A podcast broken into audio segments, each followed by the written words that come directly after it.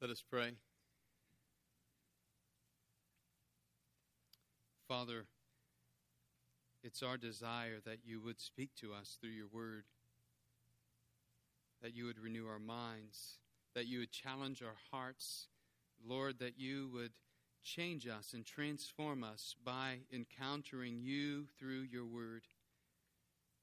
Lord, by your Holy Spirit, we ask that you would illumine our minds to comprehend the depth of your word and open our hearts to love the truth of your word.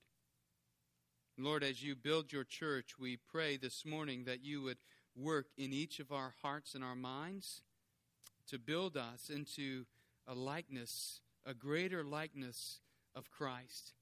Lord, that our lives would reflect the glory of Christ day by day.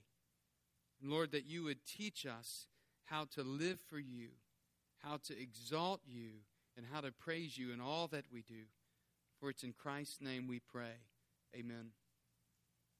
If you have your copy of the Word of God, I want to invite you to open up to the Gospel of John this morning, chapter 10, verse 22. the title of the message this morning Jesus, Messiah, Son of God. For these are the titles that we see ascribed to Jesus, or we see the Jews asking Jesus about when it comes to his identity and uh, his ministry, his mission. And what, what, I, what I want us to see this morning in this text is that as sheep of Jesus' flock, we must trust in his care and his leadership, knowing that he holds his sheep securely. We see Jesus in this text, continuing from chapter 10, verses 1 through 21. We see him as the good shepherd, as the sanctified Son of God, sent from the Father on divine mission to care for his sheep and ultimately to bring his sheep home. And so if you found your place in verse 22, say amen. Follow along as I read. At that time, the feast of dedication took place at Jerusalem. It was winter, and Jesus was walking in the temple in the portico of Solomon. The Jews then gathered around him and were saying to him, How long will you keep us in suspense? If you're the Christ, tell us plainly. Jesus answered them, I told you, and you do not believe. The works that I do in my Father's name, these testify of me. But you do not believe because you're not of my sheep. My sheep hear my voice, and I know them, and they follow me. And I give eternal life to them. And they will never perish, and no one will snatch them out of my hand. My Father who has given them to me is greater than all, and no one is able to snatch them out of the Father's hand. I and the Father are one.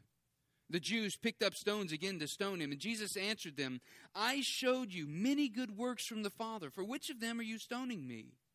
The Jews answered him, For a good work we do not stone you, but for blasphemy, because you, being a man, make yourself out to be God. Jesus answered them, Has it not been written in your law, I said you are gods?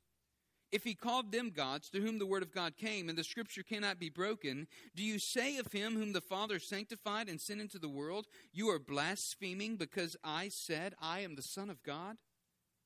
If I do not do the works of my Father, do not believe me.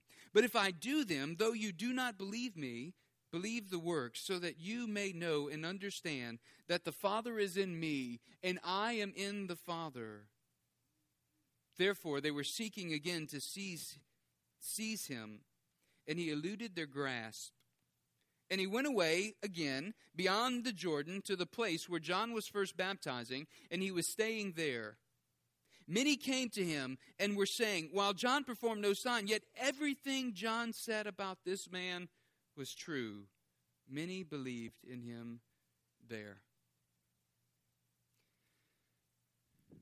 This text continues from chapter 10 verses 1 through 21 where we see Jesus as the good shepherd. And there's there's a connection and John makes this connection for us especially in verses 27 through 29 but we see the the fleshing out or the working out of the good shepherd in the lives of his sheep but also in challenging those who were rejecting the ministry of Christ.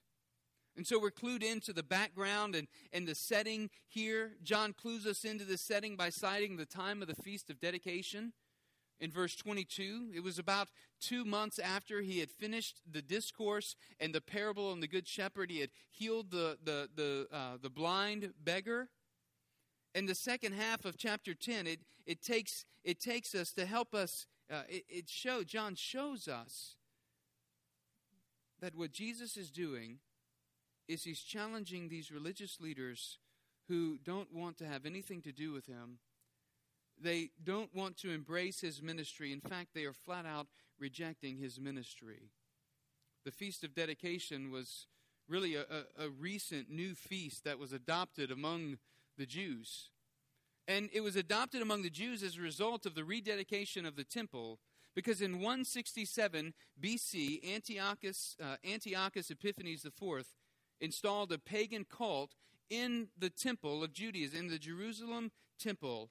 And when he did, he desecrated the Jerusalem temple by erecting a statue of a false god and then sacrificing a pig on the altar within the temple. In 164, three years later, Judas Maccabeus revolted. He led a revolt.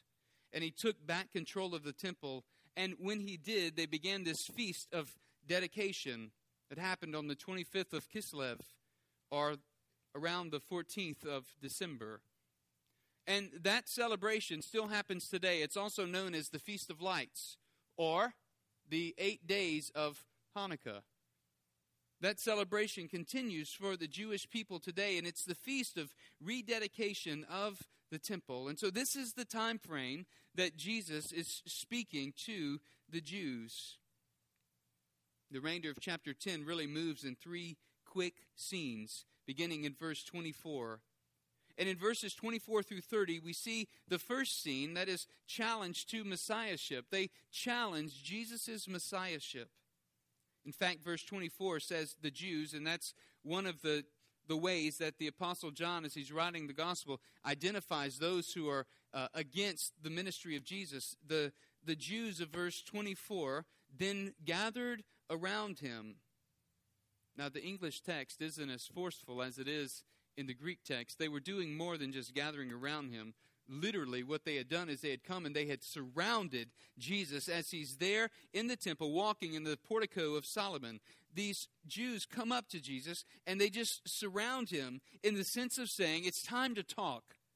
We need to, we need to know something. And so in verse 24, they ask him, How long will you keep us in suspense? If you are the Christ, tell us plainly. They issue a command, an ultimatum to Jesus. If you are the Messiah, tell us plainly. We need to know plainly, are you the Messiah? The problem with their question was their concept of Messiah. We've already seen this, uh, this in place and, and this issue taking place in, in various uh, chapters in the Gospel of John throughout and Jesus' ministry and interaction with the crowds. Their concept of Messiah is a, it's a political concept. It's one of a political ruler. And so Jesus can't give them the plain, straightforward answer that they're looking for because they don't understand the nature of his true messiahship. And I, I would ask today how many don't truly understand the nature of Christ as Messiah, as the promised one of God? Sure, m- maybe all in the room here this morning, maybe all of us gathered under this roof understand the true nature of Christ as Messiah. But how many that we interact with on a daily basis truly understand the, the nature of Christ as Messiah, of Jesus as the Messiah? Jesus knows their hearts and he knows what's driving their question. And so he responds by giving three truths about his messiahship. And the first truth is, is seen in verse 25. Jesus' works reveal the good character and the power of God. Verse 25 He points them to the works that He has done in His Father's name. I told you, and you, you don't believe, He says there in verse 25. The works that I do in my Father's name, these testify of me. For Jesus, the Father's name stands for the essence of, of the Father's being, it, it stands for who the Father is. And since his works have been done in the Father's name, he claims to be the Father's representative. In John 5:43, Jesus has already stated, "I have come in my Father's name, and you do not receive me. If another comes in his own name, you will receive him." And so as the Father's representative, Jesus acts with the Father's divine authority. And so by doing these works, he can say later in John 17, 6 in his high priestly prayer, he can say, I've manifested your name to the men whom you gave me, that's the disciples, out of the world. They were yours, and you gave them to me, and they have kept your word. And so Jesus is telling the, the those who are who are questioning him, he's saying, These these works, they're good works, they testify of me. What were these works? Well, the healing of the lame man at the pool of Bethesda. Jesus comes to him and says, Get up and, and walk. Take up your mat and, and carry your mat. Or the healing of the blind man, the blind beggar in chapter 9, where Jesus opens his physical eyes that were dark, that they may see light. And they see light for the first time, and it's a commentary on, on our lives and our spiritual journey that Christ Himself is the one that gives us light.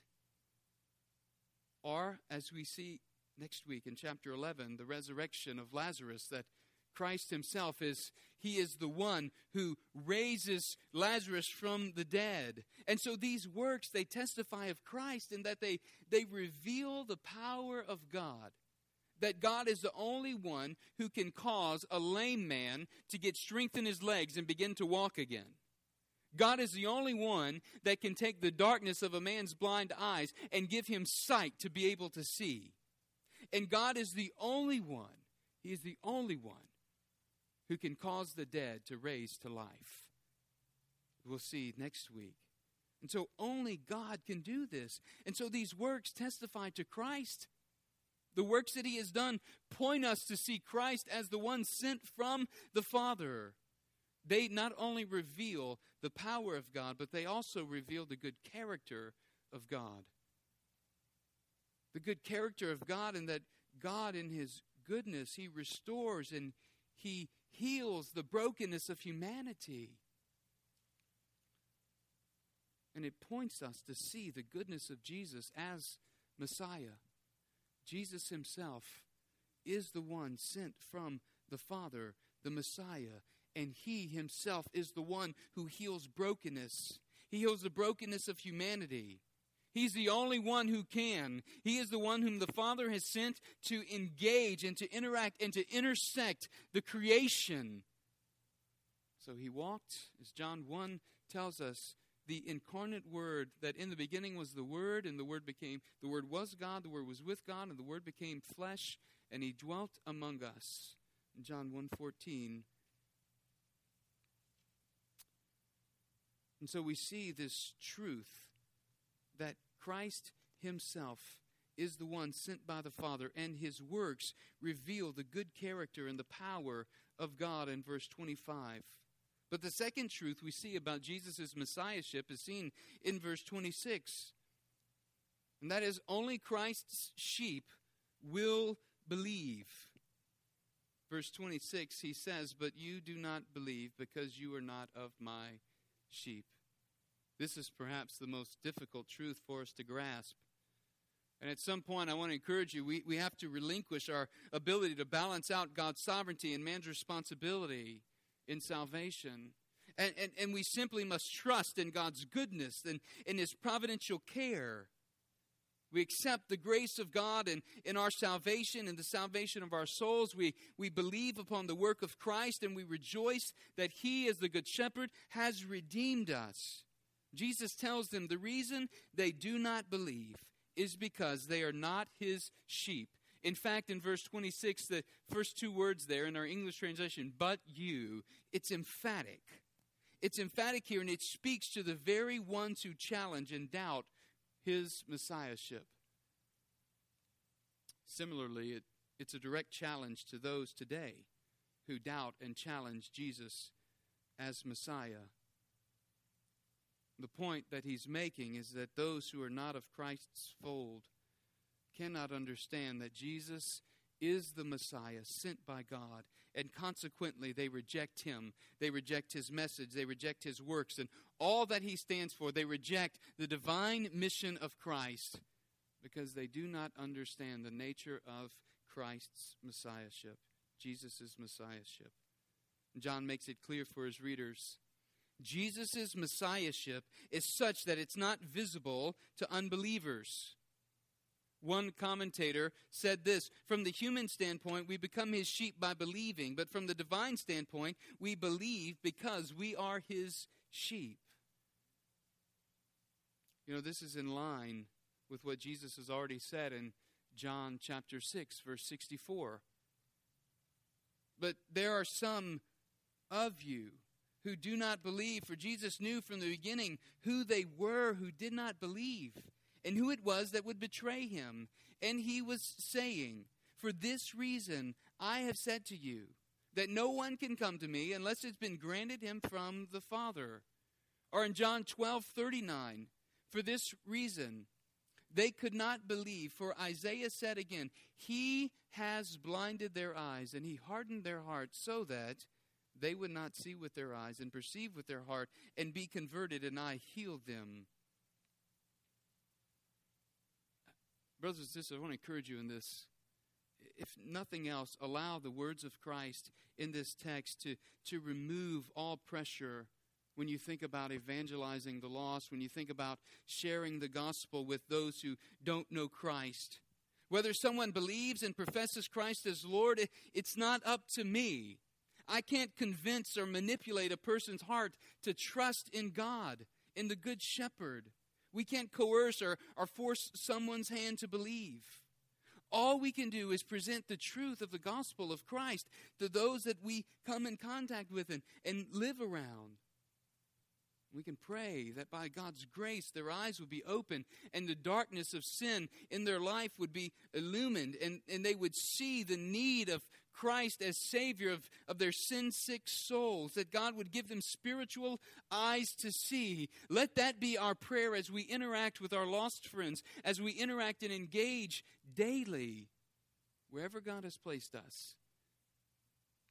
I'm reminded of a of a time whenever I was on Nichols campus. It was a witnessing encounter when we would go out from the BCM or the BSU in those days. We'd go out from the BCM on campus and we would witness in groups of two. And as we would go out in groups of two, we would just find people to engage in, in conversation. And there was one particular day where we went into the quad, uh, which was a, just it was, it was a green space in the middle of all the buildings. Uh, and as we went there, there was a guy sitting on the bench and uh, and I, I, went up to him. He's just outside of the business hall, and I went up to him and I began sharing the gospel with him, talking to him first, and and then began sharing the gospel. And after a time, quite quite a bit of time sharing the gospel, we had we had spoke about God as Creator, the one who who uh, who has who has been good in, in creating us and uh, creating us even in His image, and spoke of the depravity of man and sin and how we are separated from God, but then God in His grace is, and in His goodness sent a Savior, Christ. So just walk through salvation and, and, and got to the point of, of, of a response, man's response. So God, man, sin, Christ the Savior, and then man's response to the work of Christ. And it was at that point that I said, Are, are you ready to, to profess faith in Christ and, and believe upon the work of Christ? And he said, No. Well, before that, I had said, "Do you understand everything that I've that we've shared? Do you understand the gospel?" Yes, I understand the gospel. And then I said, "Are you ready to profess faith in Christ?" And he said, "No." And at that point, I was floored. I wasn't expecting him to say no because I thought the conversation would be going great, and, and I felt like the Holy Spirit was speaking through me as we were sharing the gospel. And the, the friend of mine, he was praying as I was sharing, and, and I just felt like this, this guy was about to be, uh, be converted to Christ and trust in Christ. And then all of a sudden he said, No. And so I said, Are you sure you understand what I've been saying? Are you sure you understand the gospel? And he said, Yes, I understand the gospel. I asked him again, I said, Well then why why don't you why don't you desire to surrender your life to Christ as Lord? He said, I don't want to. And I'll never forget as he just sat there on the bench, unmoved, straight faced. The hope of the gospel had not penetrated his heart, it had not gone from his mind down to his heart. He understood the gospel, but he rejected it. And that was the first time that I, I had ever encountered a person who acknowledged their own sin, believed that Christ was the one sent by God to redeem humanity, but refused to entrust his life. And it was that day that this truth came to light for me.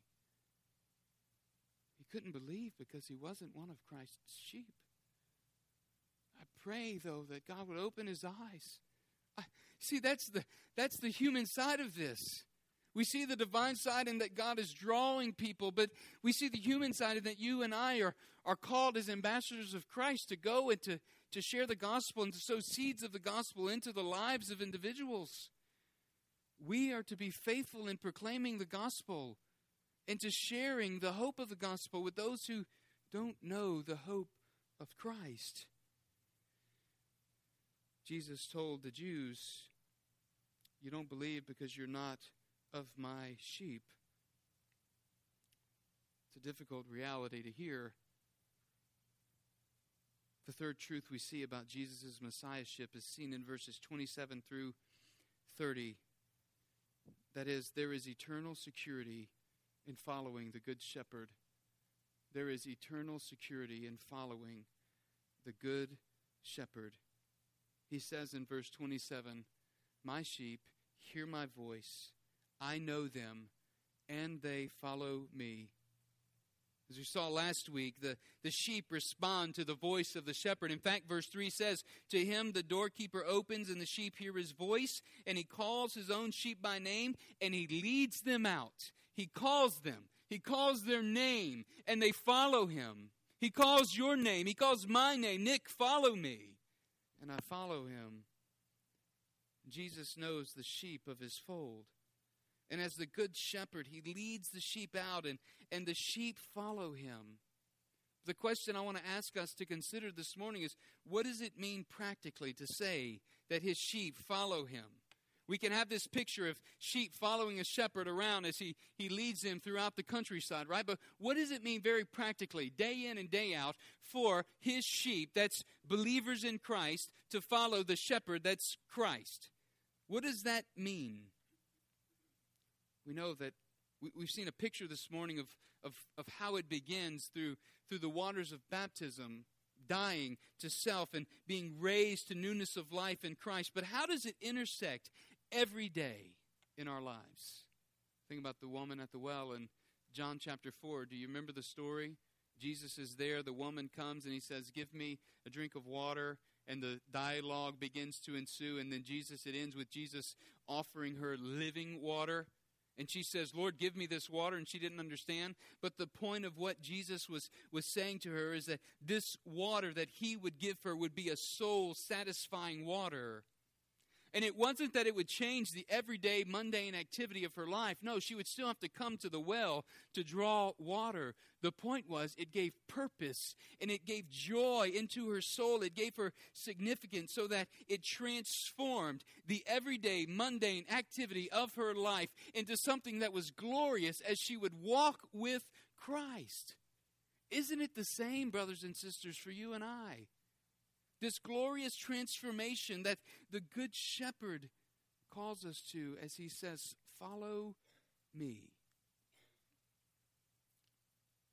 The call or the reality of following Jesus intersects our everyday, mundane routine of life.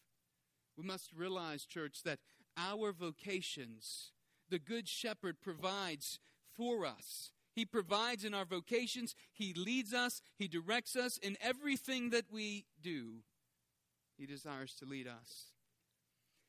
I had a friend that called uh, called me on the phone last week, and we were talking about how God, just sharing, encouraging one another, how God was uh, was working in our lives. E- each of us just sharing about what God was doing. And as he was sharing, he he's and he shared this so many times before but he, he has such a desire and a heart to be involved in full time ministry. And what he means by that, he, he, wants to be serving in a local church, but he's been in the same profession uh, for, for the last 18 plus years. He's got a wife and he's got four children ranging from fifth grade all the way into college. And, and this brother is a tremendous brother. He would go sometimes and, and go on visitation with me and, and just had a heart to love people and to care for them and to shepherd them. And I knew what he was saying about wanting to devote his life to serving the church and, and being on staff at a church. But, but I told him the reality is he, he's in full time ministry. The reality is the vocation that God has given him, that is the, the full time ministry that, that he's been given. His job is his ministry. And I encourage him the way that he submits to his boss and, and the way that he serves his coworkers is a reflection of the gospel every day, in and out. And I told him, Brother, you have an opportunity to affect lives for the change of the gospel that I will never have an opportunity to affect change in. You have an opportunity to speak the life and the truth of the Word of God into the hearts and the minds of those that, that God has placed you in the area uh, uh, around that, that He's placed in your vocation. Said, that's a precious thing. Don't overlook the ministry that God has given you. And I, and I would say it to us as we look through this passage. What does it mean to follow Him? Means he leads us even into the every every day, into the vocations that we have. Be it just beginning to work or even in our retirement years, he leads us every day. We must recognize that God has given us a unique position to use for His glory, to use for His fame. We display the gospel for all to see who we interact with from the stay at home mom to teachers, from salesmen to executive officers, and everywhere in between. God has gifted us with vocations that we are to use for His glory, and we are to display the gospel every day in our interaction with others. And so, get this the, the Good Shepherd doesn't say, You go to work, and then you come back and I'll be here waiting for you. Right? Or when you read the word in the morning before you leave to go to your employment, he doesn't say, All right, well, when you come back, I'll be right here waiting for you. No, the Good Shepherd leads us, He directs us, He, he goes in front of us, He goes before us. He leads us each step of the way. The question is are we following the Good Shepherd's leadership? Are we those sheep who are following his lead? He speaks of three realities of this eternal security for his sheep in verses 28 through 30. The first one we see in verse 28, it, it's the perseverance of the saints. Look at what he says I give eternal life to them, and they will never perish, and no one will snatch them out of my hands. In other words, what's eternal life? Well, it is to live eternally, right? We live forever. Christ gives eternal life to all those who are his sheep. And then, secondly, we will never perish. Physically, we may die, but eternally, we will never perish. We will live on forever with Christ. And we will enjoy being in his presence and his goodness. And then listen, listen to the last portion of that verse. No one will snatch them out of my hand. It's amazing. No one is able, no one is powerful enough to snatch us, the sheep, out of Jesus' hand. No one can snatch the sheep from Jesus' hand. Secondly, we must rejoice in the reality of the Father's divine grip in verse 29. My Father who has given them to me is greater than all, and no one is able to snatch them out of the Father's hand. Can't snatch them out of the Father's hands either. Our response to this great truth must be a response of rejoicing. Because if you're like me, I need to know and I need to be reminded and reassured that God's grip is greater than my own grip. I need to know that my salvation is secure beyond my ability to walk and not sin. We need to know that. This is the this is the divine hand of God gripping the believer and saying, You will not be taken out of my hand. It's similar to what Paul says in Colossians 3, as we saw this morning during our Sunday school time. He says, he says this about the security of those who have died and, and been raised with Christ, for you have died, and your life is hidden with Christ in God. When Christ, who is our life, is revealed, then you also will be revealed with him in glory. See, here's the point God and Christ are engaged together to protect the believer. Paul speaks of this truth, even bringing in the, the role of the Holy Spirit in Romans chapter 8, verses 26 and 27. Paul speaks of similar working of the Spirit by saying, In the same way, the Spirit also helps our weakness. For we do not know how to pray as we should, but the Spirit Himself intercedes for us with groanings too deep for words. In other words, when I don't know how to pray, the Spirit of God within me intercedes before the throne of God on my behalf with words that are too deep for groaning, too deep for me to even understand how I should pray. And he who searches the hearts knows what the mind of the Spirit is because he intercedes for the saints according to the will of God. Romans 8 26 and 27. No one is able to overpower God. No one is able to snatch the believer away from his grip. Think about my own journey and my own time of spending wandering from the father, running from the father as a sheep that had broke away and, and, and, and began grazing in pastures that I shouldn't have been in. And all through that time, I, I can remember hearing my father saying, I, I'm praying for you, I'm praying for you. Parents, I want to encourage you. If there are any parents this morning gathered here who, who have who have been praying for their children, desperately praying for their children who at one point in life seemed to profess Christ as Lord, but then walked away. I want to encourage you don't give up praying for them. Continue to pray. Continue to ask God to do a work of, of saving and of continue to ask God to do a work of bringing them and restoring them back into fellowship with Himself. The third reality of eternal security is seen in verse 30 and that is unity between God the Father and God the Son. Unity between God the Father and God the Son in verse 30. Look at what he says I and the Father are one. You know, this is one of the strongest and clearest statements in the Gospel of John that speaks of Christ as God the Son and he means that he's one in mind, he's one in purpose, and he's one in action with the Father. And as the good shepherd, Jesus is determined and has pledged to guard his sheep from harm. And so we we see through Christ's life his divine plan being lived out and we see the divine plan of God being unfolded so that in John 6:39 Jesus says, This is the will of him who sent me, that of all that he has given me, I lose nothing, but raise it up on the last day. And then again in John 17 12, while I was with them, I was keeping them in your name which you have given me. And I guarded them, and not, not one of them perished, but the son of perdition, so that the scripture would be fulfilled.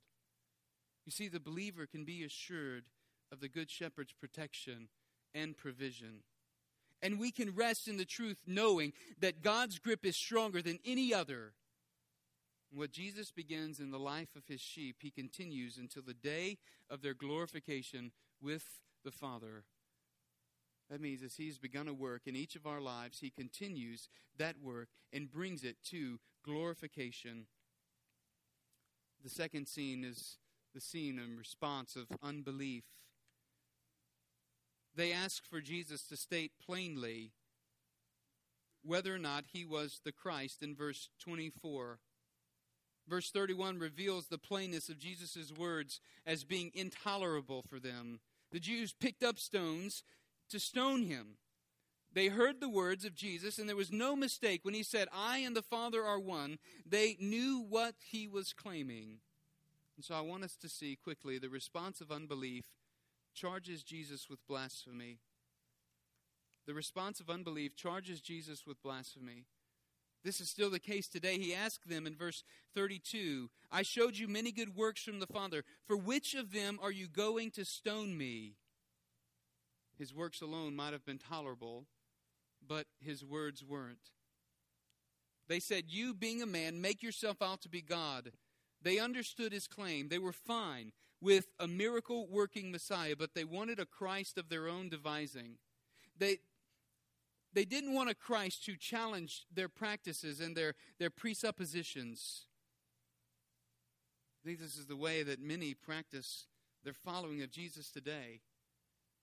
Many today are, are in it for what they can get, but not truly surrendered to Christ's lordship and rule over their lives. They want a Jesus of their own making.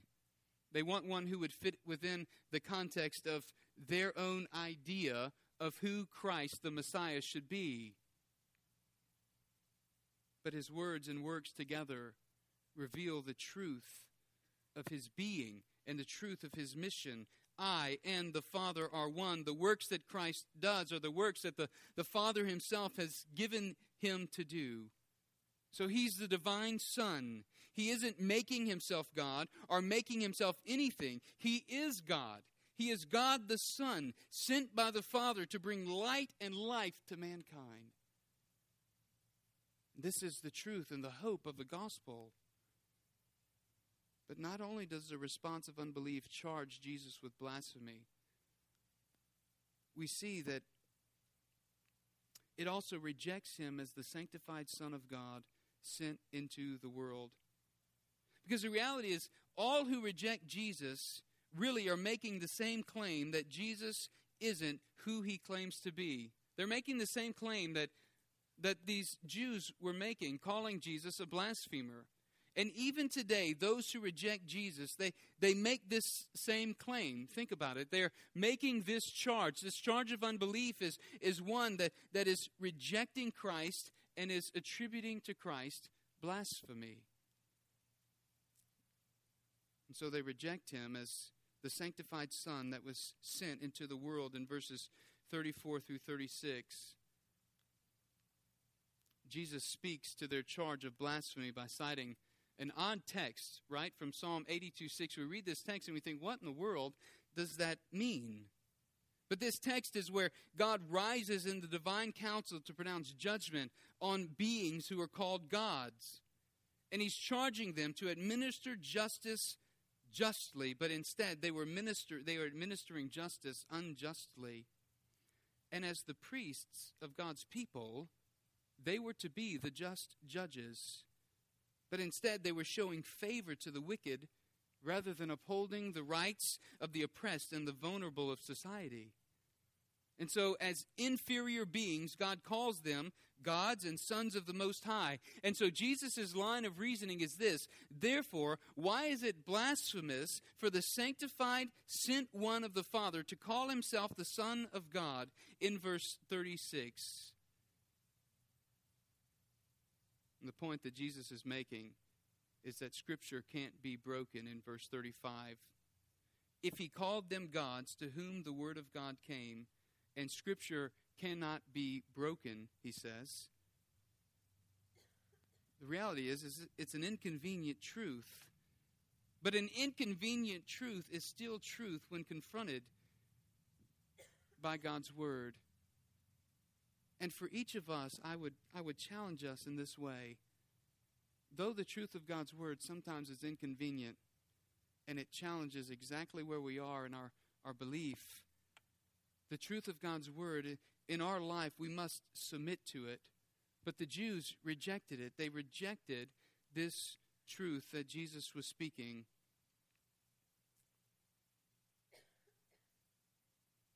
Jesus' work gives us a window into his word. We see this in verses 37 through 39. If I do not do the works of my Father, do not believe me, he says. But if I do them, though you do not believe me, believe the works so that you may know and understand that the Father is in me and I in the Father.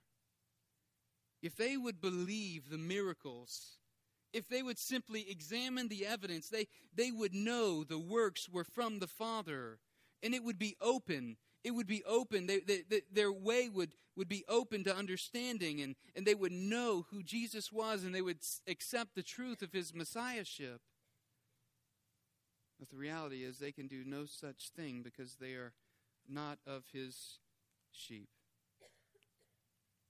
Brothers and sisters, I encourage us in this that we have the whole counsel of God's Word to teach us and teaches us of God's truth in Christ and the mystery of faith. Our salvation in Christ has been revealed to us by the Word of Christ. As 1 Peter 1 10 and 12 says, As to this salvation, the prophets who prophesied of the grace that would come to you made careful, careful searches and inquiries. And it was revealed to them that they were not serving themselves, but you in these things, which now have been announced to you through those who preach the gospel to you by the Holy Spirit sent from heaven, things into which the angels long to look. And so, what John is showing us is that the works of Christ display or reveal to us the word of Christ. But now we have this word on full display. And we have the presence of His Spirit within us as His children. No longer does His work give the window into His Word. Now, get this, believer, His Word gives us a window into His work. For we learn of God's work and will through His Word. This is the truth for every believer we come to God's Word and we learn of His will and His work in our life, and we learn of how He desires to use us.